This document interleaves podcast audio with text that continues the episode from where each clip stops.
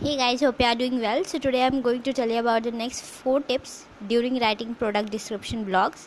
So let's go. First one is use power words that sell.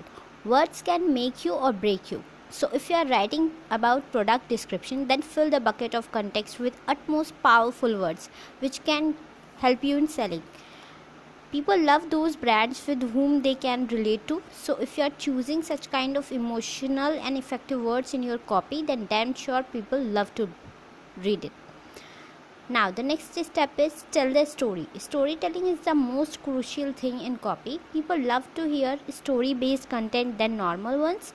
Try to bring such kind of character which uh, can make your story effective and impactful through your story people ma- make sense of decision that for buy the product given in the blog don't uh, add your st- history make it uh, uh, insightful by pouring relatable story with the content.